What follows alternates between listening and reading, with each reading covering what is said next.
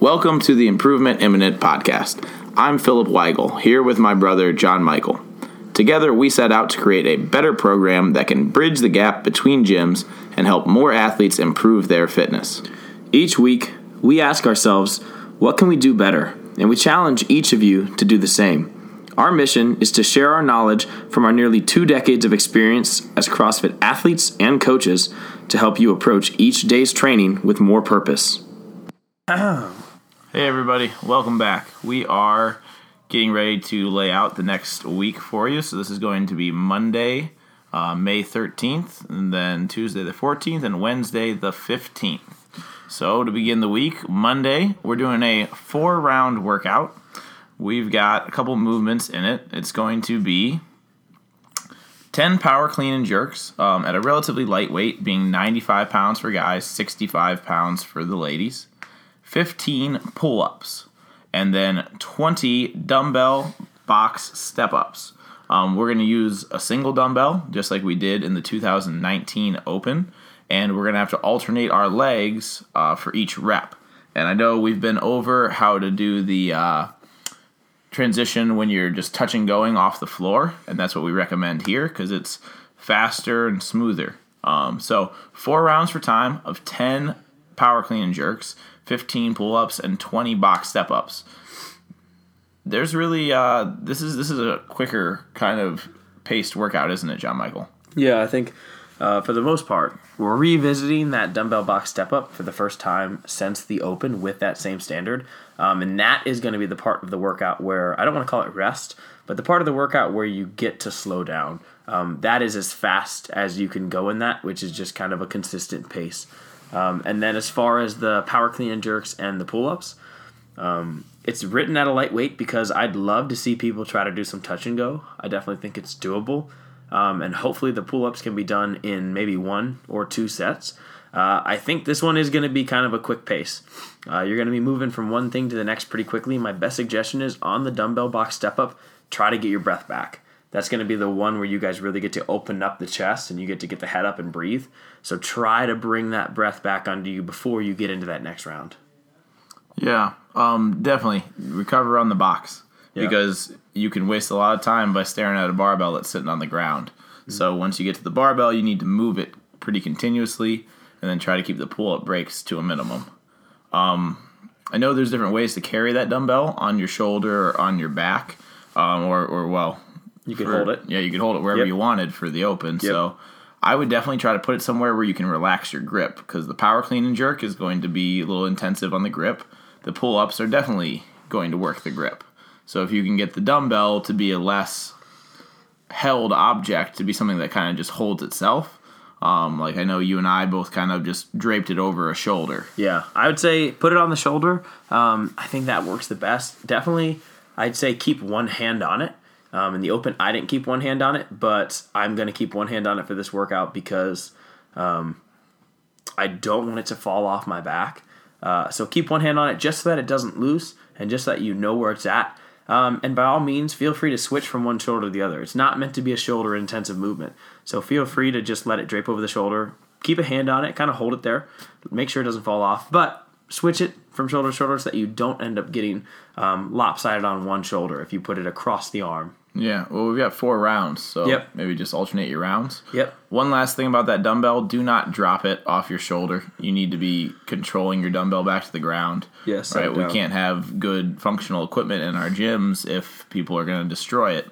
And yes, I understand the dumbbells are largely rubber coated, but they're not rubber coated to be dropped incessantly. They're rubber coated so that if they do accidentally get dropped, they can handle that damage a little bit better. Yeah. Um, so please set the dumbbells down. Be responsible with them. Yeah, I think also don't drop it off the box. Um, especially, I saw that during the open. Yeah, don't drop it at all. Don't drop it off that box, because um, then the heads rotate, and then yeah, we got to get a new dumbbell. So, uh, following that, we have a partnered post WOD. It is going to be four rounds, alternating Tabata. Uh, this one's a little a little more confusing, but it's eight minutes of total time. So it's four round alternating Tabata, eight minutes of total time. Hollow hold, a plank jack, a V up, and a flutter kick. So it's it's not. I mean, I don't I don't think it's confusing. Yeah, it's just we wrote it. Of course, I don't think it's confusing. Well, yeah, but you're doing 20 seconds of work on a movement, and then you're going to take a 10 second break, and then you're going to switch to the next movement. So it's going to be 20 seconds of hollow hold, 10 second rest. 20 seconds doing plank jacks, 10 second rest. 20 seconds doing V ups, 10 second rest. 20 seconds doing flutter kicks, 10 second rest, and that's one round completed. That took two minutes. So you're going to go back to the beginning and start with the hollow hold again, then plank jack, then V up, then flutter kick. So you're just going through four rounds of 20 seconds on, 10 seconds off with each movement down the list. Um, it's not full Tabatas, because if we did full Tabatas, there'd be eight rounds uh, to do of each movement. So we're only doing four, but you should feel should feel like your core is getting pretty well worked in that time frame. All right, that's it for Monday. On to Tuesday. We're going to start off with some strength work. We're overhead squatting. We are going to work up to a single for uh, for where we are right now in terms of our strength and our ability, and then we're going to work our way back down to sets of five. So we're going a set of five, two sets of three, two singles, and then two sets of three and a set of five again. So obviously the fives are going to be lighter on the ends. The threes will start to build up weight those two singles, we want you to hit something reasonably heavy. I'd say over 90% of your one rep max, maybe even trying to hit your previous one rep max. Uh, but we're not really intending this to be the full max out day. That's coming. Um, that's coming at the beginning of next month, at the beginning of uh, June. Yeah, June's after May. Yep. Um, so lift heavy, lift responsibly. We're going every 90 seconds. So there's not a ton of extra rest time in this, but there's enough rest time to change weights, to reset, and then get ready to lift again. In those two singles in the middle, we want you to lift heavy, but we want you to lift successfully. So you don't need to shoot for a PR. You need to you need to shoot for a very heavy lift that you think you're going to control quite well. Yeah, this is a great way. The structure is a great way to taper in and out of that heavy lift. Um, so my suggestion is on the way into the ones, it's not the first five and the first two threes are not going to be the heaviest, um, but on the way out of the ones, those second two threes and fives, um, on that you can get a little bit heavier. You just finished the one, you have a little more weight on your bar. Um, and as you work your way out, I'd say try to go a little heavier on that backside than on the front side. Yep. It's just a natural way to taper you guys in to get you guys warmed up, hit that heavy rep, and then work your way out. Um, but as always, make sure that you guys are focusing on uh, position over weight. So make sure that you guys are focusing on that overhead squat position, trying to dial that in um, rather than throwing on monstrous weights. Yep. After that strength work, the workout's going to be a chipper, uh, a fast chipper though. It's four time, starts with 100 double unders, transitioning right into 50 bar facing burpees, 25 deadlifts prescribed at 275 and 185. And then lastly, a one kilometer row. Yeah. Oh, this one's going to be nasty. Um, to start scaling the double unders, um, I would say we should just scale with uh, a minute of work at the front of it, or 90 seconds of work at the front of it. Um, at least 90 seconds. Uh, Okay. well, we're we're gonna leave a two minute window there. Okay. Yeah. because it's we want people to tr- to try to get through 100 double unders in in the time frame. But if if that's not quite gonna happen, then cap yourself at two minutes or set a reasonable number that you think you can do in two minutes. Um, this is this is a place where double unders should be done by more people. It's not we're not tired yet, right? It's the first thing in the workout, so Yeah. you can't use the excuse of of things aren't working because you're too tired. It's not happened yet, right? So these double unders are very accessible. Try to do some of them. Um, try to do what you can, and if if you find yourself not able to put reasonable sets together, we know what the solution is. It's just working on double unders. You have to get a rope in your hands outside of class to get better at this movement. Um, there's just there's just no way that we can program to everyone's ability level and make you guys do them frequently enough to to get proficient with them. You have to pursue double unders on your own if you want those to be under your belt. Yep. Um, following those double unders, the 50 bar facing burpees. Pace, pace, done, pace. Yeah, we've done a lot of burpee workouts. Um, we just did that nasty benchmark uh, where you get you get chased out by the power cleans, the death by power clean amidst the 100 burpees. So you guys know pretty well what burpee pace looks like, what moving fast looks like, what dying off looks like.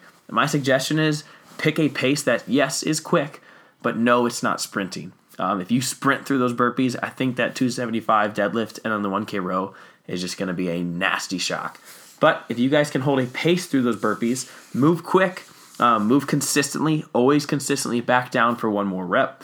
I think that you guys will get through the burpees and you'll have enough in the tank that the deadlifts aren't going to be crazy hard. Um, and then we can just empty everything we got when we get to the row. Yeah, that row is going to be uncomfortable because um, the deadlifts apply to a lot of the same muscles that we're going to use while rowing. Um, this is definitely going to favor somebody who understands their pacing, their stroke rate, and their technique because you'll be able to consistently apply more force if you're efficient with the application of your force. Um, so, good rowing technique being that the legs drive, the body begins to lean at the hip, and then the arms do a tiny bit of a pull to the finish. You want to feel like you owned this row. Um, the row, really, in my opinion, is the workout. You're going to see a lot of people go, like JonMichael said, a little bit too fast through burpees and deadlifts, and then end up on that rower and not be able to hold a steady pace. Um, so I would really try to get in there. For me personally, I think I'm going to be looking at doing right around my 5K pace on the rower um, because I know that's something I can do when I'm significantly tired because the last the last thousand meters of that 5K I'm not fresh anymore. Yep. Um, so my 5K pace is probably what I'm going to shoot for. Uh, we did that definitely at the end of last year. So if you still remember what those kind of numbers are, that's kind of where I'd hang out. Something yeah. that's sustainable but still strong. I think, um, and going back to the deadlift, those 25 deadlifts, 275, 185 is a little bit heavier of a barbell. And if you guys are scaling that, my suggestion is we should be holding, I'd say, probably sets of five. Um, I don't think it's a bad idea to do small sets on this. Uh, quick sets, take your rest, come back to the bar, do another quick set, because I do think doing a, a huge set might burn you out a little bit too much for that row. Um, and I don't think a quick set's a bad idea, but make sure you guys don't go too heavy. I know it's a heavier bar, but it just it has to be manageable. Um, if you guys end up going too heavy to where you're doing singles, uh, I think that's just gonna really wear on you. And we do want the time frame to be like Phil said, it's more of a sprint chipper style where no movement really is stopping you in this chipper. You're moving through them pretty consistently, and then you're just pounding that row at the end. Yeah, I mean, I'm seeing this workout. I think can be done very close to 10 minutes. Yep. I, I think we might see some people under 10 minutes, not a lot. I want I want to hope that people can get it done in less than 15 minutes. Yeah. If not, then I think we did something wrong. I was gonna say under 14. I think uh, I think it's definitely doable to get it under under that. But um, yep, like we talked about, it's that row. So make sure you guys give um, everything you got left for that row. Um, following that, on Wednesday, we're going to start off with some skill. It is 16 minutes on the minute. We're going to do 5 to 10 high quality ring row and 5 to 10 strict handstand push up. So we are going to be, uh, my bad, I should have said alternating on the minute. Yeah. 16 minute, alternating on the minute. Um, so one minute you guys are doing those high quality ring rows, one minute you guys are doing those strict handstand push ups. Uh, this is just a classic pull and push. Um, for the ring rows, by high quality, what we're talking about is we want to see you guys do um, a ring row to the best of your ability. So if it means that you guys are lower in that rep range, if you guys are doing five high quality ring rows over the course of uh, doing eight rounds of that, it, it's going to get pretty nasty. A good ring row is is not um, is not as easy as you might think. No, it's not fast, nope. and it's it's not. It doesn't have any snappiness to it. Is one way to look at it. You shouldn't be changing the angle of your spine at all you should be slowly pulling the rings into your body. So it's it's a very isolative movement, and as a result, it, it's a great way to start to understand the mechanics that we need to act on a pull-up bar with when we're doing good pull-ups or especially chest to bar pull-ups. Um, so slow your ring rows down. Focus on being in a hollow always, and not letting that hollow go away at any point, and then pulling the rings into the body.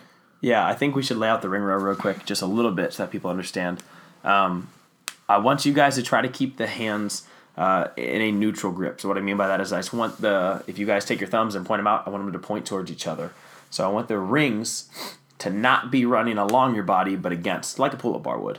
Um, as you guys are pulling those rings into the body, as Phil said, we're looking for lat engagement. So we actually want you guys to take those rings and we pull them to the bottom of, we'll say, like the sports bra line or the bottom of the pecs um, as we pull down into the body. Uh, I think one of the biggest things we see with ring rows is people turn the rings, they run them parallel with their body. they pull them right into the shoulder and they pump their chest out while they do it. They try to throw their chest up through the rings. We want to see you guys minimize that and actually pull the rings down to the bottom of the pec and stay as tight as you can. And that's going to be a great way to understand lat engagement. Um, and the, the good thing about it is no matter how strong you are, you guys can understand lat engagement. We just walk the feet back a little bit um, and we can still understand that same lat engagement, just working a little bit differently against gravity because we can put a little more load through the legs. So on those ring rows, we're really going to stress high quality. I'd rather see less reps with high quality than more reps where the quality slips. Um, Same thing really goes for the strict handstand push-up. Yep. Um, make it difficult for yourself so that you really can't do 10 repetitions. There are a very small handful of people who can effectively bang out sets of 10 on strict handstand push-ups um, in either of our gyms. And are they going to do it for a full eight rounds? Maybe. Um, but hopefully only if they're holding good quality to their positions. This isn't about exhausting yourself and just cranking through more handstand push ups. It's about trying to stay organized and do them well. Uh, make sure when you're doing these handstand push ups, you're only hitting the top of your head on the floor or on the pad. Um, we shouldn't be we shouldn't be looking at the floor. We shouldn't be touching our forehead.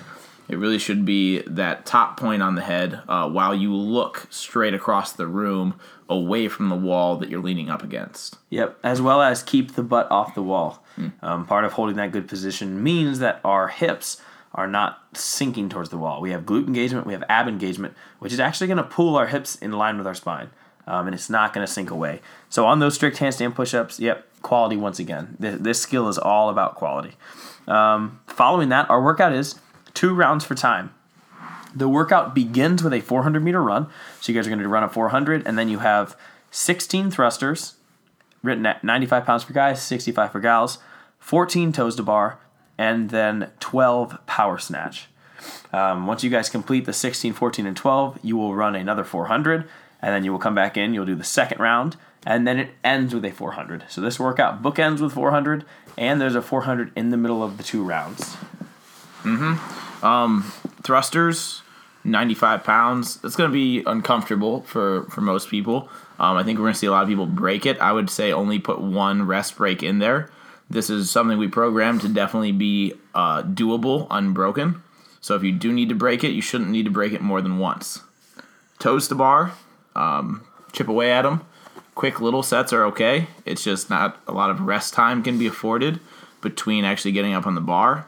And then lastly, those power snatches, I'd say it's the same boat as the thrusters. Yep. Where if you're taking a break, one break at most, right? We should be trying to hold on and really toss that bar around because you know you're going to rest your grip for a little bit when you finish the 12 power snatches because you got to go for a run before you come in and you start round two. Yeah, this one's going to be an interesting one. We've been running recently, um, but we haven't done. Oh, I guess we did do. We did a more of a sprint style. Um, but this one's going to be interesting because when you guys get into the gym, the work is pretty quick. We want you guys to get in, get back out, which means on the run, you're going to have to use it to collect yourself. I know oftentimes I have a problem with that when I get on my run. It seems like that is the hardest work. So make sure on that run, you guys are bringing the breath back down. You guys are kind of just pacing yourself on that run. Get back in the gym. And then when you guys take off on that final run, I think that's where you put the pedal to the metal. We finished those two rounds. On our last run, everything you guys got left, push that 400, um, and come in the gym kind of trying to leave everything out there. Yep. Yep, because that's the end of the WOD. And that is the end of our first three days of the week. So stop back in Wednesday morning, and you will catch us for Thursday, Friday, and Saturday. And we'll wrap up the week and move on into another one. Yep, awesome. Thank you guys. Make sure that you guys um, rate and review. Uh, we love feedback, so anything that you guys can tell us would help. Um, and if you guys like the podcast, just make sure you guys rate it. I think right now we have 11 listeners. 11? Yeah. That's like, that's more than double. Yeah. We have a 5.0 rating. That's pretty good. 11 listeners. Wow. Thank you, 11 listeners, for listening. Um, this has been another weekly walkthrough, part A. So we'll see you guys on Wednesday. Yep. See you guys in the gyms. Gym.